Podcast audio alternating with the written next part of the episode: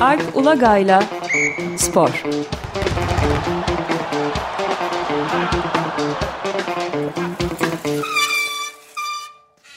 Günaydın Alp, merhabalar. Günaydın Ömer Bey. Günaydın. Günaydın Özdeş. Evet, yoğun bir gündem var aslında. Önce Katar 2022 ile başlayalım istersen. Futbol, Dünya Şampiyonası. Evet, 1 Nisan'da kuralları çekilecek. Yani bugün Dünya Kupası finallerinin işte 8,5 aylık bir süre var. 7,5 aylık bir süre var kupanın başlamasına. Ve 29 finalist takım belli oldu. Kalan 3 takım Haziran'daki son baraj maçlarıyla belli olacak. Bugünkü kura töreni öncesi yani aynı zamanda FIFA'nın kongresi var tabii orada. Kura töreni öncesi seri başları ve torbalar belli oldu. Seri başı 8 takım. Ev sahibi Katar ve on, dünya sıralamasında en iyi sıralamaya sahip 7 takım. Brezilya, Belçika, Fransa, Arjantin, İngiltere, İspanya ve Portekiz. İkinci kategoride de işte diğer güçlü 8 takım var. Meksika, Hollanda, Danimarka, Almanya burada, Uruguay, İsviçre, ABD ve Hırvatistan.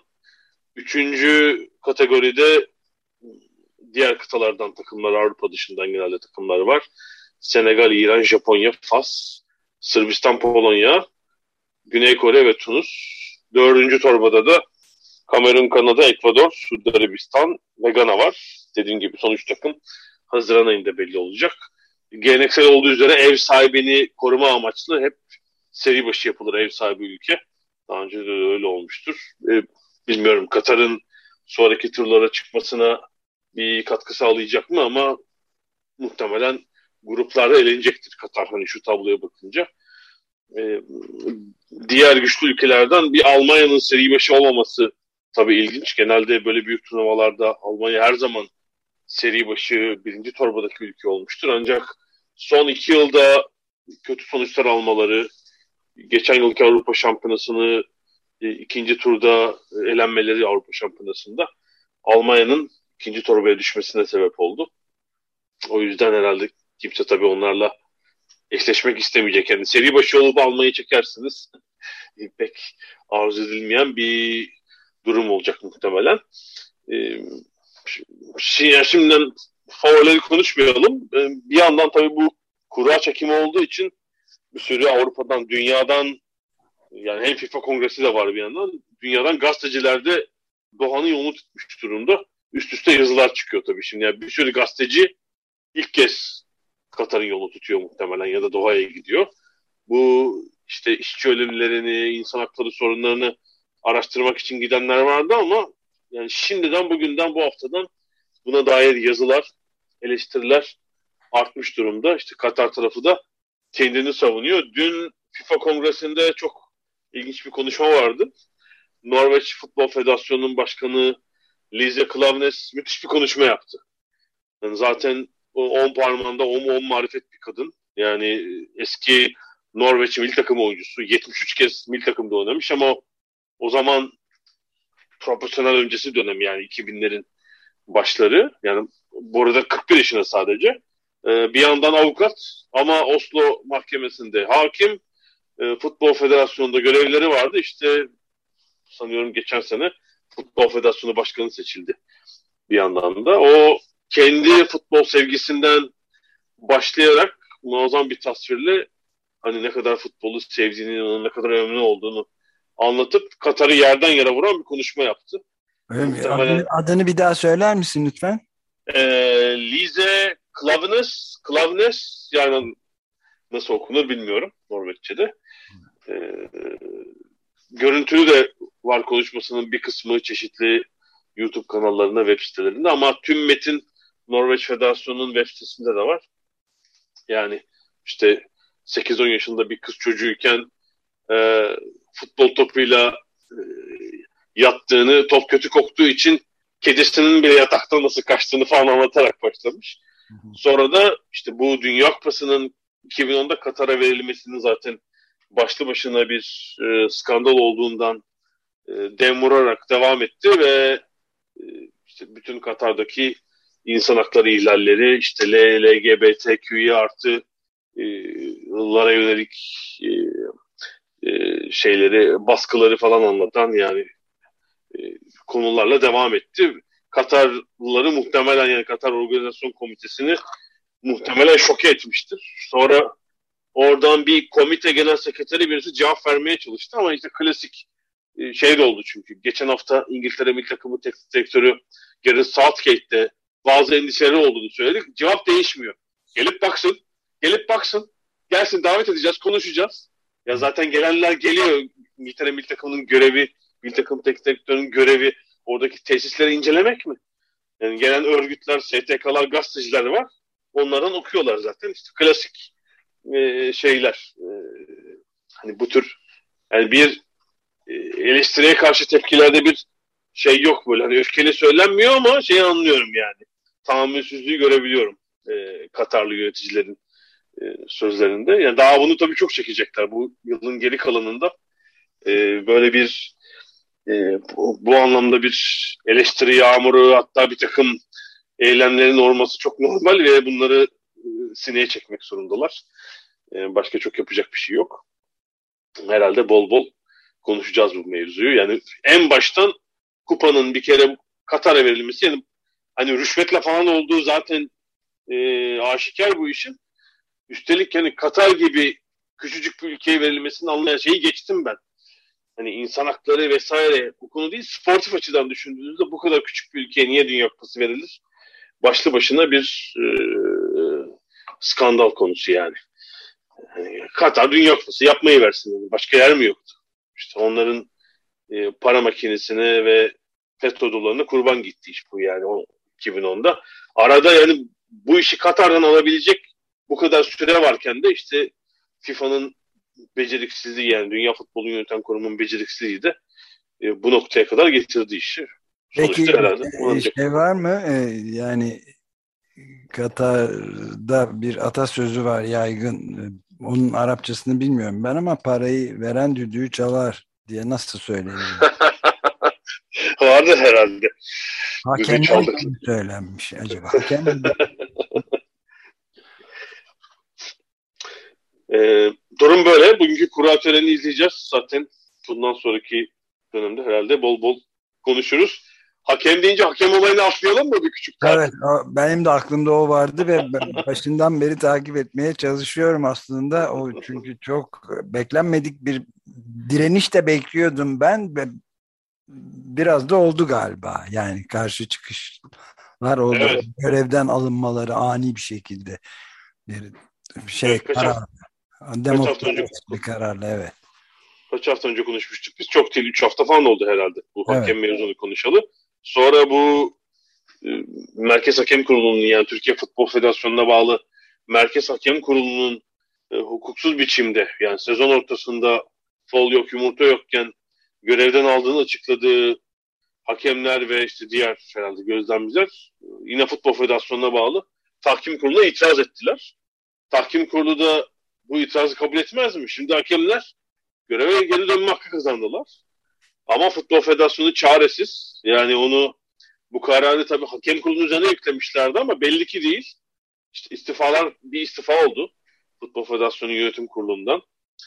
Ee, işte bir takım açıklamalar falan da var. Yani belli ki zaten orası çatır diyor herhalde çok sürmeyecek. Muhtemelen bu lig sezonu bitince orada bir seçim olması da muhtemeldir. Öyle düşünüyorum. Ee, ve e, Shinkomi işte Türkiye'nin gelmiş geçmiş en önemli hakemi Cüneyt Çakır da o ilk kararla şeyin dışında bırakılmıştı. Yani maç yönetemeyecekti artık. Sistemin dışında bırakılmıştı. Şimdi itiraz kabul oldu ama Cüneyt Çakır e, öğrendiğimize göre İsviçre Futbol Federasyonu'na başvurmuş. Hani ben İsviçre'de maç yöneteyim diye. Çünkü onun da umudu bu Katar'daki Dünya Kupası'nda hakemlik yapabilmek. Yani üçüncü Dünya Kupası olacak onun. Üç Dünya Kupası'nda yani Türkiye'yi geçtim tüm dünyada dünya tarihinde hakemlik yapmış çok fazla kimse yok. Az sayıda hakem var. Üç kupada birden düdük çalmış. Ama FIFA hakemi olmayı sürdürebilmeniz için ve Dünya Kupası'nda maç yönetebilmeniz için aynı zamanda kendi yerel liginde, ulusal liginizde de hakemlik yapmaya devam etmeniz lazım. Bu ihtimal ortadan kalkınca böyle bir çözüm yapmış. Bilmiyorum İsviçre'de yabancı hakem uygulaması nedir ama e, yani sadece İsviçre değil bence birçok ülke Cüneyt Çakır'ı memnuniyetle karşılar. Hele bu işte belki bir 7-8 aylık dönem için seve seve kabul ederler gibi geliyor. E, bence daha utanç verici bir durum yani. yani, yani dünyanın en iyi hakemlerinden biri kendi ülkesinde ne olduğu belli olmayan bir sebeple e, ulusal hakemliğine son veriliyor. İşte itirazlar, hukuki süreç falan o başka ülkede yapmak için başvuruda bulunuyor. Çok e, gerçekten skandal e, niteliğinde bir şey. Evet. Yani e, büyük bir hukuk dışılığın en tipik örneklerinden bir tanesi oldu. Hiçbir görüş filan almadan herhangi bir hukuki temele dayanmaksızın sen görev yapmayacaksın artık bitti işin diye bir kararname çıkması hakikaten görülmemiş bir diktatöryel nitelikte karar yani. Çok evet çok acayip bir durum. Yani bunun dediğim gibi bu kararın e, Türkiye Futbol Federasyonu'nun yönetimi üzerine e, derin bir tesiri olacak. Yani şimdi belki işte bu lig sezonun bitmesi bekleniyor. Yazın işte öyle Dünya Kupası falan filan da yok. Haziran'da falan bir tekrar Türkiye Futbol Federasyonu seçimi gelebilir ama işte biliyorsunuz doğru seçim olmuyor zaten. Hükümetin e, yani daha doğrusu Cumhurbaşkanı'nın işaret ettiği birisi başkan seçiliyor orada. Bir gerçek bir yarış olmuyor yani birkaç adaylı. E, bilmiyorum Nihat Özdemir belki işte Dimak Holding'in patronu o görevde kalır. Yönetim listesini yeniler. E, ama ciddi bir sıkıntı olduğu aşikar o tarafta. Evet. Parayı veren evet. düdüğü çalar. düdüğü, bu düdüğü çalmalarına izin vermiyorlar yani. Hakemler. Peki buradan e, bir kadın futbolunu atlayalım. Bu hafta çok sıra dışı bir maç oldu. E, kadın futbolunda belki dönüm noktalarından biri. Zaten özellikle son yıllarda Avrupa merkezli kadın futbolunun yükselişini biliyoruz. Yani hem e, liglerin profesyonelleşmesi söz konusu. Artık tam zamanlı futbolcu olarak oynuyorlar kadınlar ve hem performanslarında bir artış var hem işte biraz daha fazla para kazanabiliyorlar. Hem de seyircinin yani hem televizyon başındaki, ekran başındaki hem de statlardaki seyircinin büyük bir ilgisi var. Yani her maçta değil tabii bu ülkelerdeki her lig maçında böyle binlerce on binlerce kişi olmaz ama çarşamba günü e, Kadınlar Şampiyonlar Ligi çeyrek final rövanş maçı vardı. Barcelona ile Real Madrid arasında. Yani İspanya'nın iki dev kurumu ve No Camp'ta bu maçın biletlerinin büyük bir kısmı zaten günler öncesinden satılmıştı. Biliyoruz Avrupa'nın en büyük futbol stadı. E, Camp Nou ve çarşamba akşamki maçı 91.533 kişi izledi. Barcelona kadın Real Madrid kadın maçını. Ya bildiğimiz kadarıyla haberler de öyle. Gelmiş geçmiş yani bir kadın maçındaki en fazla seyirci. Bundan önceki rekor 99 Dünya Kupası finali. E, Pasadena Rose Bowl stadındaki 90 bin küsür seyirciydi. İşte onu bin kadar geçti bu maçtaki seyirci sayısı. İnanılmaz bir coşku, tezahürat ve Barcelona 2-1 geriye düşmesine rağmen ilk maçı da 3-1 kazanmışlardı. 2-1 geriye düşmelerine rağmen 5-2 yendiler Real Madrid. Harika da goller oldu maçta. Ee, asıl önemli nokta bir hani oyuncular tabii o yani şu, bilet satıldığını biliyorlar ama hakikaten o kadar seyircinin geldiğine geleceğine emin olamamışlar. Bir de maç günü maç günü işte yağmur, hava kötü Barcelona'da falan ama işte geliyor 91 bin kişi oraya ve seyircinin önemli bir kısmı da kadın. Yani sanıyorum e, yarısına yakını kadın seyirci. E, inanılmaz bir coşku olmuş ve maç sonu seyirciler çıkmıyorlar. E, takımı kutlamak, alkışlamak için 90 bin kişi bekliyor tribünlerde. Yani çok dönüm noktalarından biri. Yani her, dediğim gibi her maç böyle olmayacaktır. Zaten Camp Nou'da erkek takım oluyor, oynuyor normal olarak ama işte belki e, gelecek sezonlarda hani bir değil belki birkaç maçını orada oynayacak kadın takımı takvim buna göre ayarlanacak. E, normal oynadıkları lig maçlarında da e, belki daha fazla seyir çekecekler ama burada inanılmaz bir yükseliş olduğunu söylememiz lazım. Yani İspanya mesela inanılmaz bir atılım yaptı. Çünkü yani kadın futbolunun son 20-25 yılda geleneksel olarak güçlü olduğu ülkeler işte ABD, e, Kuzey Avrupa ülkeleri, Norveç, Almanya e, onlardı. Ya sırasıyla işte Hollanda, İngiltere, Fransa şimdi iş Güney Avrupa'ya sıçradı. İşte profesyonel olunca oyuncular tabii yani tam zamanlı tek işleri o. Futbolculuk yapmak yani. İdman yapıp maça çıkıyorlar. Yani eski sistem amatörsünüz. Yani başka bir işiniz var. Hani arta kalan zamanda idman ve maç. Ee, artık o şeyden çıktık. Tıpkı hani yüz küsur yıldır erkek futbolcuların sahip olduğu olanaklar gibi. E, onlar da e, profesyonel futbolculuk yapıyorlar. E, şimdi Haziran'da Avrupa Şampiyonası var İngiltere'de. E, Kadınlar Avrupa Futbol Şampiyonası. İşte mesela final maçının biletleri sanıyorum bitti. 90 bin kişi olacak Wembley'de.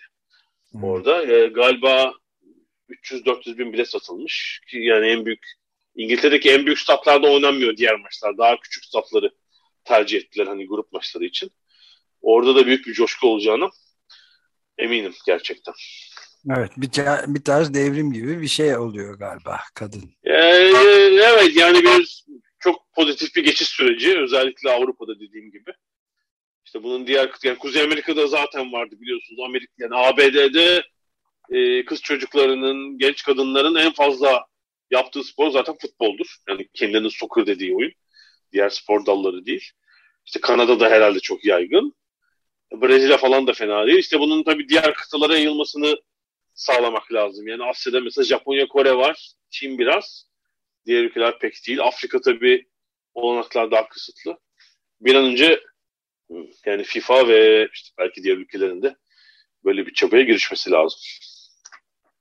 Evet, Lisa Klabnes'le başladık. Evet, çok e, ilginç bir kadın var da bayağı devrimci bir dönüşüm var. Evet, son olarak da bir istiyorsanız bir anmayla bitirelim. Ee, zaman zaman yapıyoruz. Bu hafta Türk futbolunun önemli bir kaybı oldu. Naci Erdem. Hmm. Ee, Fenerbahçe'nin ve Türk futbolunun efsane oyuncularından biri. Santra. Değil mi? Eski deyimle. Ee, evet yani merkez savunmacı diyebiliriz o dönemde. Aslında öyle başlamamış kariyerine. 91 yaşındaki Naci Erdem. Tam bir İstanbul semt topçusu.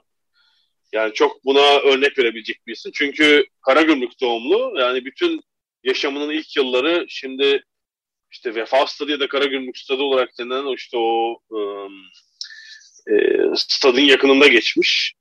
Kariyerine orada başlamış. Karagümrük işte genç takımında oynuyor, A takımında oynuyor. Askerlik dönüşü Basri Dirimli'nin, Mehmetçik Basri'nin tavsiyesiyle Fenerbahçe'ye transfer oluyor 1953'te. Ve 10 yıl boyunca Fenerbahçe oyuncusu. Sanıyorum resmi ve özel maçlar dahil olmak üzere 600'den fazla kez Fenerbahçe forması giymiş.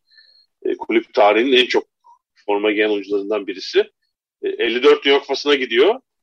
Fenerbahçe'deki ilk yıllık kariyerinin etkisiyle ama Fenerbahçe'ye gelmeden Karagümrük'teki e, mevki işte sağ açık, sağ iç o gibi pozisyonlarda oynuyor. Fenerbahçe'ye geldiğinde de önce sağ haf ama o zamanki antrenörü onun e, oyun tipine, becerilerine bakıp onu santrafa almış ilk sezon içinde ve sonraki tüm kariyeri öyle geçiyor zaten. E, şu ilginç, e, meşhur 19 Şubat 1956'daki Türkiye Macaristan maçı 3 birlik. O maçın o maçta oynayan oyunculardan hayatta kalan son isimdi. Naci Erdem. E, diğer herkes e, vefat etmişti daha önceki yıllarda. Bazıları çok daha önce tabii. E, onu da bu hafta yitirdik. E, 54 Dünya Kupası'nda oynayan bazı oyuncular hala hayatta. E, ki aradan düşünün 68 yıl geçmiş. İşte hani Şükrü Ersoy, Rıdvan Bolatlı gibi Buran Sargun sanıyorum. Onlar hala hayattalar. E, böyle bir e, önemi de var. Naci Erdem son birkaç yılında da kariyerinin Fenerbahçe'nin kaptanı. Yani 1959'da ilk Türkiye Ligi'ni kazanan Fenerbahçe takımının kaptanı mesela. E, 63'e kadar Fenerbahçe'de oynuyor. Sonra kısa bir dönem Beyoğlu Spor'da kiralık oynuyor. E, iki yıl üzerine iki yılda Galatasaray'da oynuyor. Çok evet. yakın arkadaşı Galatasaray kalecisi Turgay Şeren'in teklifiyle 33 yaşında Galatasaray'a gitmiş ve 2 yılda Galatasaray'da oynamış. Turgay Şeran ve Mesut Oktay döneminde. Sonra da bir işte oyuncu antrenörlük dönemi yani İstanbul üstüne çıkmış ilk defa e, oyuncu olarak işte Edirne Spor'da galiba oyuncu antrenör 4-5 yıl hani bir sürede antrenörlük e, deneyimi var. E, maalesef ki Fenerbahçe tarihinde de bu kadar e, Galatasaray hiç anmadı zaten bildiğim kadarıyla. Hani kulübün durumu da karışık hani çok e, şey yapmadılar. E, e, önemsemediler ama Fenerbahçe tarihinin çok önemli oyuncusu. Hani bir sürü şampiyonlukta rol almış bir oyuncu. E, yani Fatih Camii'ndeki cenaze töreninde tabutun üzerinde Karagümrük bayrağı vardı. Karagümrük Spor Kulübü'nün bayrağı vardı. Yani. Yanılmaz. Ben de e, ya, izlemiş birisi olarak yaşadım. Çıkacak ama bir iki kelime söylememe izin verirsen. Tabii ki. E, yani Naci Erdem'in e, gerek biraz önce sözünü ettiğin o ünlü Macaristan zaferinde 1956'daki 3-1'lik galibiyette de seyretmiş olan biri olarak söyleyebilirim ki son derece gentleman yani fair play diye bir şey varsa kulüp e, şeylerinin bütün bu kulüpler arası rekabet taraftarlar arası düşmanlığın falan çok ötesinde gerçek anlamda eskiden kaptana verilen anlam, kaptanlığa verilen anlamın tamamen dolduran, anlamını dolduran birisiydi.